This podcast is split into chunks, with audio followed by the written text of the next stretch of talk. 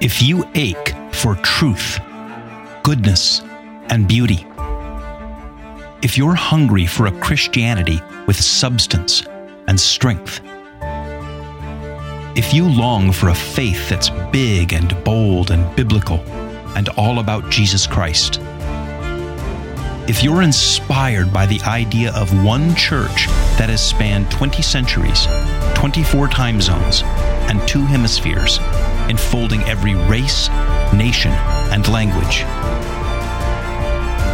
then you're considering Catholicism. Okay, Ed. Well, we took a break after our last conversation, which was grueling about self-improvement, and we jogged several laps through the forest around the property here, and stopped and did vigorous calisthenics in the forest. I feel improved. Yeah, went over the wood area and chopped wood like in Rocky, which was the Rocky where he was going to fight the Russian guy. And so he goes out into the Siberian woods and he lifts wood and stuff and lifts logs and stuff. I'm trying to forget all of the Rocky movies except the first one. Oh, no. I like the Rocky movies. Except the one with the James Brown, Living in America. Love that song. Anyway, so after we've done that, now we're exhausted. Right. But I feel like we've improved ourselves. Yes.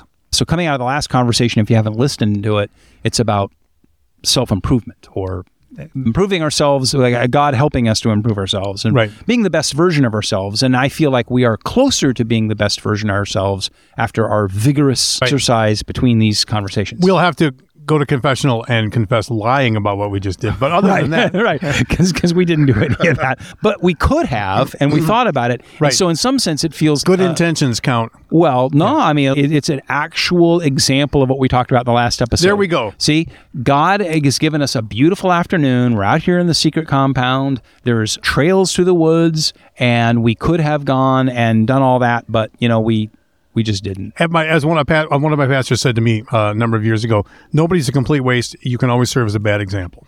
Well, and we're doing that. And we're doing it. And we're going to have to talk about the Rocky movies, maybe talking about, well, the new podcast that we'll be starting soon or that we're going to be saying more about. We'll keep the Considering Catholicism is going to continue, but there'll be another podcast that's just Ed and I, and we're going to just talk about stuff that we think is interesting. Right. And so we're going to have to talk about movies. Yeah. Sure. And we're going to do things like movie reviews and book reviews and fun stuff and everything. Yep. But we'll have to talk about movies. And we're going to, in that conversation, of course, we're going to have to talk about the Rocky movies because I like the Rocky movies. You can't get away from them.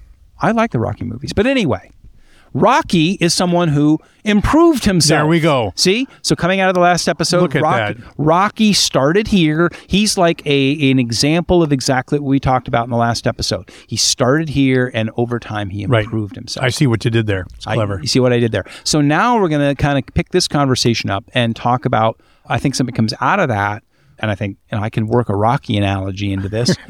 But basically, we talked about the duty in the last conversation, the duty or responsibility to be the best version of ourselves, and that is really an issue of stewardship of the life that we've been given. Mm-hmm. God gives us a body, He gives us time, He gives us money, He gives us relationships, He gives us opportunities, He gives us all this, and we can either be good stewards of those things and become, over time, more and more mature, stronger, better people, or we can not and just sort of get stuck, no sense of improvement.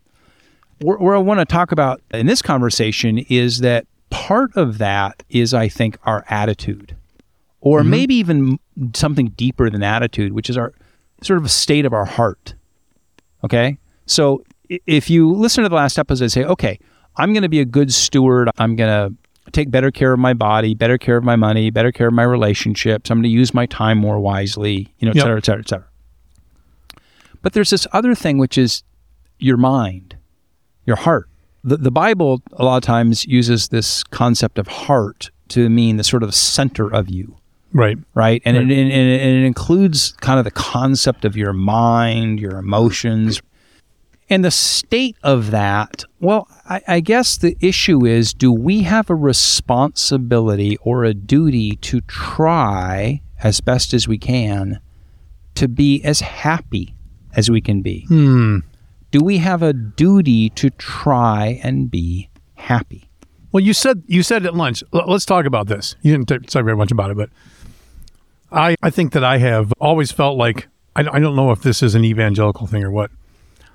If I'm too happy, I'm not taking myself seriously enough. I need to be humble and admit what a horrible person I am. You know? Does that make sense? That goes back to something that you mentioned in the last episode, and I said, remind me of it when we get to this one. And that was, you want to tell the story again about the pastor that you know. Yeah, one of the guys who preaches at the church we attend, the big church, multiple pastors, said, it sort of as an aside, one Sunday, like a year ago or whatever, he said, if you're not getting out into the woods and lying down on your face and pulling up handfuls of grass and dirt and leaves and telling God what a worm you are, then you're not doing it right. Sometimes you just have to do that. You have to remind yourself. And I remember on the way home saying, to my wife, I'm not going to do that. I'm not going to be miserable, and I'm not going to make myself miserable. I'd like to feel like I've gotten past that a little bit. So I know who you're talking about. Mm-hmm. And first of all, that comes for that person out of this hyper-Calvinism. Okay. So one of the characteristics of Calvinism is one of the 5 points of Calvinism. There's a famous acronym of TULIP, TULIP. Right. They're the 5 sort of points of Calvinist doctrine. And the first one, T, stands for total depravity. Yep. That we are completely depraved. There's nothing good within us. And that the beginning of salvation is to realize that anything that's good in us is only because God puts it there. And that other than God, we are a worm. Right. And there's these famous things out of Calvinism, famous Calvinist sermons, the whole, we are like a worm or something dangling over a flame of hell. Right. And we have to realize there's nothing good in us. Even if we choose to become Christians, it's only because the Holy Spirit has put it there because there's nothing good. So first of all, it comes out of a hyper-Calvinism. And I went to Calvin Theological Seminary, so I'm very, very familiar with Calvinism. I came out of that. And so I know where that's coming from. I know the individual you're talking about. And for me, I grew out of that to become Catholic, and partly because I came to completely reject that theology. Right. And for me, it's almost incomprehensible. And I want to get back to the happiness thing for a second, because my thing is, if I go out there and lay in the woods and just, roll around in the dirt and say, I am just a miserable worm of a sinner, right? When is that over? Yeah, exactly. Well, for the Calvinists, never. Right. Right. You just need to be regularly reminded of that. Eternity will be filled with these miserable wretches. But the thing is you go, so do I roll around in the dirt for 2 hours, 3 hours, 6 hours, 4 days, and then I get up and dust myself off and go, okay, I'm better now. I've rolled in the dirt enough. And see, I came to realize that you contrasted that with the Catholic sacrament of confession and reconciliation. Yeah. So for me, one of the great joys is to say, well, I do bad things. I am sinful. And when I commit sins, I go to confession. And I go in and I say, forgive me, for I have sinned. It's been however many weeks or whatever since my last confession. Right. And here are the sins that I've committed. Right. And I have that conversation with the priest. And then he listens. And then I make an act of repentance, right? Where I say, I am actually sorry for this. Right. And then I express a firm amendment to change. Right. I am genuinely sorry for these sins. I fear the fires of hell. I long for heaven. And I am going to do everything in my power to amend my ways and change and try not to do them again. Right. And then the priest gives me absolution. And I'm reconciled with God. And then, as you've talked about before, G.K. Chesterton had this famous quote where he said, every time I walk out of confession, I'm 5 minutes old again. Right. And every time I walk out of confession, I go, I feel brand new again. Right. Right? And I feel happy. Now, I don't want to go too far down the confession thing here because I want to get back to the happiness thing, but I have a duty to sort of pursue, I think in the same way I pursue improvement in all areas of my life, improvement in my heart and my mind and my attitude. And I guess I got to thinking about this lately because I've been doing some work with some medical neuroscience projects, some writing projects, and doing some research on that. And you start looking at the prevalence of anxiety and depression among people. And there's a lot of that is genetic, it's biochemical, it's neurologically driven. And I'm certainly in no way, shape, or form, because I've been working on this, saying that all of this is just a choice that somebody makes. Right. And that you can sort of like choose to snap out of it. That's not what I'm saying. What I am saying is, to the degree that it is up to us, we have a responsibility, I think, to try to not only be the best version ourselves in all those other ways, but also the best version ourselves in terms of our attitude, our heart, and our mind, and our emotions. And part of that is pursuing happiness and joy. Right. And to try to be as happy and joyful as we can be. Right. Because again, if we're stewards and God comes back and says, what did you do with your heart and your mind and your emotions? Did you cultivate sadness and misery and self-pity and anger and all of these kinds of things? Or did you cultivate in yourself generosity, kindness, joy? You know, Paul says that those are actually fruits of the Spirit. He says, you know, the fruits of the sinful nature are anger, jealousy, self-centeredness, but the fruits of the Holy Spirit in your life are joy, peace, patience, kindness, self-control. All of those things, Paul says, are fruits of the Holy Spirit. So I think we have a responsibility to cultivate and allow the Holy Spirit to cultivate within us those attitudes, those feelings, those orientations in our heart. And to some degree, I mean, we call that happiness. Well, it seems like a good way to live. You know, we'll talk about what happiness is in a second here, but I remember when my kids were growing up, I used to say to them over and over again, to the point that they got tired of hearing it, no doubt, I would say to them, you know, happiness is a choice. What? You know? They go, well, it is. I mean, you can sort of... And I think, you know, in the kind of, I get it. I get some people have terrible circumstances in life. I get that some people are struggling with neurological conditions whatever that prompt anxiety or depression or whatever. But honestly, I would say to them, you know, you can choose to kind of go through life miserable, cultivating self-pity, being negative, being involved in negative things, that being involved with people that are negative. You know, I was telling you earlier that I think it's Elon Musk or whatever has this thing where he talks about the media as a sadness generator. Oh, yeah. And I love that, right? Like if you immerse yourself in our media culture, it's a sadness generator. And that makes nobody happy.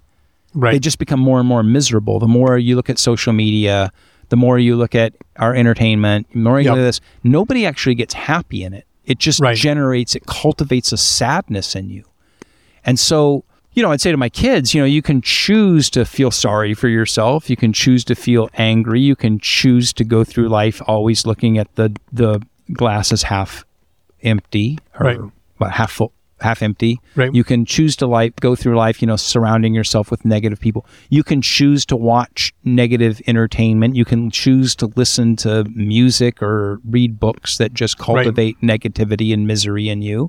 Or you can choose to go through life and say, I'm going to choose to be positive. I'm going to read positive things. I'm going to, to the degree that it's up to me, be around positive people, take positive inputs, choose to try to have an optimistic attitude towards life. I'm going to, as best as it's up to me, cultivate that. Pitch your tent facing that way. Yeah. And, you know, the one of the things, the other rules I had for my kids always, for myself and for the kids, I still have this rule, is that if you take a huge setback in life, right? Something goes really wrong. You know, you lose your job, you this, that. I said, you get 48 hours to sulk. Right. You can feel sorry for yourself for 48 hours. I get it. Something bad just happened. Right. And so now you can go and you can feel sorry for yourself. You can indulge that feeling for 48 hours. But at the end of 48 hours, you've got to say, now how am I going to begin to move forward? What am I going to try to do to begin moving forward? And I've always tried to never let myself sort of sulk or feel sorry for myself for more than, you know, I've had my moments where I've indulged it for a day or two. Yep. And then after about 2 days of sort of feeling sorry for myself, I just can't sit here. I need to get up and figure out what's next. So let's talk about happiness for a second, because it seems to me like when we talk about happiness in the Bible that we're dealing with Hebrew or Greek words, and always things are lost in translation. Right. And I won't get into a whole list of the words that are translated as happiness and joy, but there's a series of words in Hebrew and in Greek that are used in Scripture. But let's talk about how these words are understood in English. So up until, again, 5 minutes ago in world history, you would have talked about happiness as something deeper and closer to joy. Yeah. But what we mean by happiness today is simply immediate gratification. Yeah. It's an emotion. Happiness is just a feeling. It's contrasted with feeling sad or unhappy. Right. And so it's a emotional reaction or an emotional state. So when you think about happiness that way, you're going to say, well, if all this is my current emotion, then I'm going to pursue things that give me a dopamine hit. Dopamine being the chemical in your brain that makes you, right? So whether that's drugs or alcohol or sex or spending money or food, stuffing my face, 10,000, anything that gives me that dopamine hit. Right. And, you know, it's interesting when you talk about social media or video games or our media, how much of that and how neuroscientists work in that to try to condition that to give you that constant dopamine hit. Right? The TikTok video, the video game that just, right? So watch a young man play a video game for 9 hours. Right. Just because it's giving his brain this constant dopamine hit. Right. Or watch a, teenage girl, whatever, on Instagram or TikTok, just scrolling this stuff for instant dopamine hits. Right. See, that's going to give you that instant feeling of euphoria, right? That doesn't lead ultimately to happiness, right? Yeah. Right? Yes, I'm guilty of that myself. But I think if I look back at my life, the things that have given me that bring me consistent happiness are not those kinds of things at all. It's developing relationships with my kids, and my kids all live. I have many, and they live several states away. Most of them. I'm going out there in a week. Yeah, to hang out with them for 9 or 10 days. That'd be great. That always brings a lasting change. That's a good thing. It's a lot better than I'm currently have just a very minor addiction to a little video game on my phone. Right, but C.S. Lewis I think it's in Mere Christianity, but I don't know where his books. He talks about how, and it's not a unique insight. Not everything Lewis did is just summarizing. He always just summarized sort of the consensus of Christian thought over the centuries, right? But he has a great way of putting it. He says, no one ever becomes happy by pursuing happiness as an end. Yeah. Right? So if you go out and you chase happiness, what you're going to end up with is that chase of the dopamine hit, right? So whether that's, hey man, I take this hit of heroin or the video game, or I stuff my face with my second pizza, or cram another donut, or gamble, or whatever, right? Like the fix of like gambling gives you that immediate dopamine hit when you're doing it, right? But he says it never leads to genuine happiness, because it never can fill you. It's always like the one dopamine hit, the next one, the next one, and it never produces a lasting state of happiness in you. You just need more and more. Right. The saddest thing in the world is to go to a casino. Oh. I remember growing up watching James Bond movies, and you'd always see James Bond, and he's in Monte Carlo, and he's in a tuxedo with a martini, shaken nut stirred, or whatever, right. And he's at the Baccarat table or something with all these sophisticated people and beautiful women, and But you go to a real casino, I've been it's there. Not like that. No. And you go into most of them, and what it is a whole bunch of retired people that get off a bus, and they'll sit there at these video poker or slot machines for 9 hours. Yep. In this room with artificial light, no windows, and then they'll bring them food and there'll be like this little tray next to them, and they're stuffing themselves with food and smoking, chain smoking and drinking while they gamble away their Social Security check. Right. You know, on ding, ding, ding, hitting the video poker button or the slot. And it's really sad. I remember my daughter had never seen a casino. We were down in Arizona one time. I had taken her with me on a trip. And there's this Indian casino just outside Scottsdale. And one night she's like, I've never seen a casino. And I'm like, oh, let me take you to one and we'll walk around and so you can see what it's like. And she was there for 20 minutes. She goes, this is just sad. Yeah. And I go, yeah, it's a sadness generator. Right. It doesn't produce lasting happiness. Right. Now, substitute the casino with playing video games 40 hours a week, or Instagram, or TikTok, or going to bars and picking up people for random sexual encounters on Tinder or whatever it is that they do today, or thrill seeking, or whatever it is, you know, gluttony. Right. Pursuing any of those immediate gratification things never leads to genuine, lasting happiness or joy. So I was looking in the Catechism of the Catholic Church, and the section where it talks about happiness, a couple places it mentions it. But it's really interesting. It talks about happiness in the section where it talks about the Beatitudes. So the Beatitudes are in Matthew chapter 5. Mm-hmm. This is Jesus' Sermon on the Mount. And he comes up and he says, blessed are those who mourn, for they will be comforted. Blessed are the peacemakers. And he goes through this whole list of things that these people are blessed because they seek the kingdom of God first. So back to C.S. Lewis, he said, no one ever becomes happy because they pursued happiness. What it is they go out and pursue some good. And he said, it's like the man who takes up a hobby. It doesn't matter what it is, woodworking, bird watching, you know, whatever, croquet. Right. And he goes out and he's out there bird watching, or he's out there cataloging, writing down the birds he saw, or he's out there in his workshop making a coffee table or whatever it is that you do and when you're woodworking, And he goes and he does this, and somewhere along the way in pursuing this good, he finds that he's just happy. Right.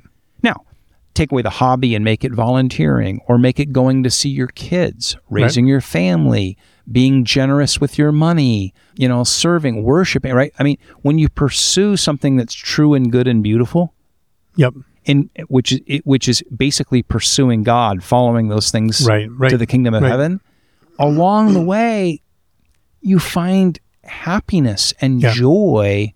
Because in a sense, you've stepped out of yourself and stopped serving yourself. Right. And peace and contentment. Yeah. Which are hard to find. Yeah, you're never going to find that. So I've been thinking a lot lately about myself. It's always, I don't just want to point at other people. Right. But sometimes you learn about yourself because you see things in others, and then that becomes a reflection of what you see in yourself. It's easy for me to point at that guy over there and go, look at that guy. And then, but that almost becomes a mirror to see what's going on inside my own heart. But, you know, when I think about that, I've been thinking a lot lately about people who maybe they do have some propensity or predisposition towards depression or anxiety because of genetics, because of neurochemical things, because of their, you know, whatever, Yep. But then what they do, I'm thinking of them, some people, and then I look at myself, is then instead of saying, all right, I have this propensity to feel depressed, so what am I going to do with that? If I know that's the case, then I should be pursuing happiness and joy to get myself as much as I can. Right. Yeah. Move past that. But one of the things that our society tempts me to do is to just sort of, what's the word? Like wallow, marinate? Yeah. Marinate in the sadness generation stuff. So knowing that I have a propensity to say to depression because of genetics, because of neurochemical things, whatever, knowing that, I then expose myself to 14 hours a day of politics on TV and social media and whatever, and listening to negative entertainment. And so now what I've done, and I'll tell you, nothing will mess you up like looking at the news all day. Right. Seriously. Right? It's become like this perverse entertainment. Yeah. You and I were talking before we started the recorder about if you went back 1,000 years ago or 5,000 years ago, people in the castle were always, there was always palace intrigue or intrigue in the castle. Right. So, you know, the prime minister said something to the grand vizier who said something to the first courtier who said something to the lady in waiting who said something to the king. And then they like had little palace coups and all this kind of stuff. But there wasn't cable news and social media and the internet. So you didn't follow all this stuff like in real time. You know, you were out tending your cows or whatever. And then you might hear what has happened. Hey, there's a new king, right? And I'm not saying we shouldn't be involved in our democracy or whatever, but what good does it do for you to spend 12 hours a day following the latest twists and turns and scandals in Washington? Right. And so given that somebody's in that, you go, okay, so here's the deal. You have a propensity for anxiety and depression that, again, maybe a genetic predisposition or something physiological or whatever. But then what you do is you spend almost every waking hour immersing yourself or filling yourself with negativity. Right. It's sort of a zero-sum game. The pie can only be sliced in so many ways. You only have so many waking hours. Right. So every hour that you spend watching cable news or surfing the internet or listening or watching crappy entertainment or blowing up people in video games or whatever it is that you're doing, all of that's an hour that you didn't go outdoors and cultivate your physical health or enjoy the creation. Sure. It's an hour that you didn't go read to a child. It's an hour that you didn't go volunteer and help somebody. It's an hour that you didn't spend being present and listening to your loved ones. Right. It's an hour that you didn't spend praying or reading scripture or praying your rosary. It's an hour that you didn't go to daily mass. It's an hour, I mean, I go on all the list of things that you could do. Sure. And if you were using your time doing those, you might fill yourself with positive inputs. And those are easy things to think up. Anybody can do that. Oh, yeah. You can make a list. And what that might do is cultivate in you happiness and joy. And so I think it goes back to our first conversation that we had today about, which is the last episode, about stewardship. That if I use my time and opportunities well to become the best version of myself, I'm also cultivating happiness and joy. Mm-hmm. And that's why I think that now when the Lord comes back and he says, so show me what you did with the opportunities I gave you. And you can say, well, I used my money well, and I kept my health, and I mowed my lawn so that my house didn't look like a mess, and all those kinds of things. And I gave at church on Sunday. You know, I even showed up to church for an hour a week.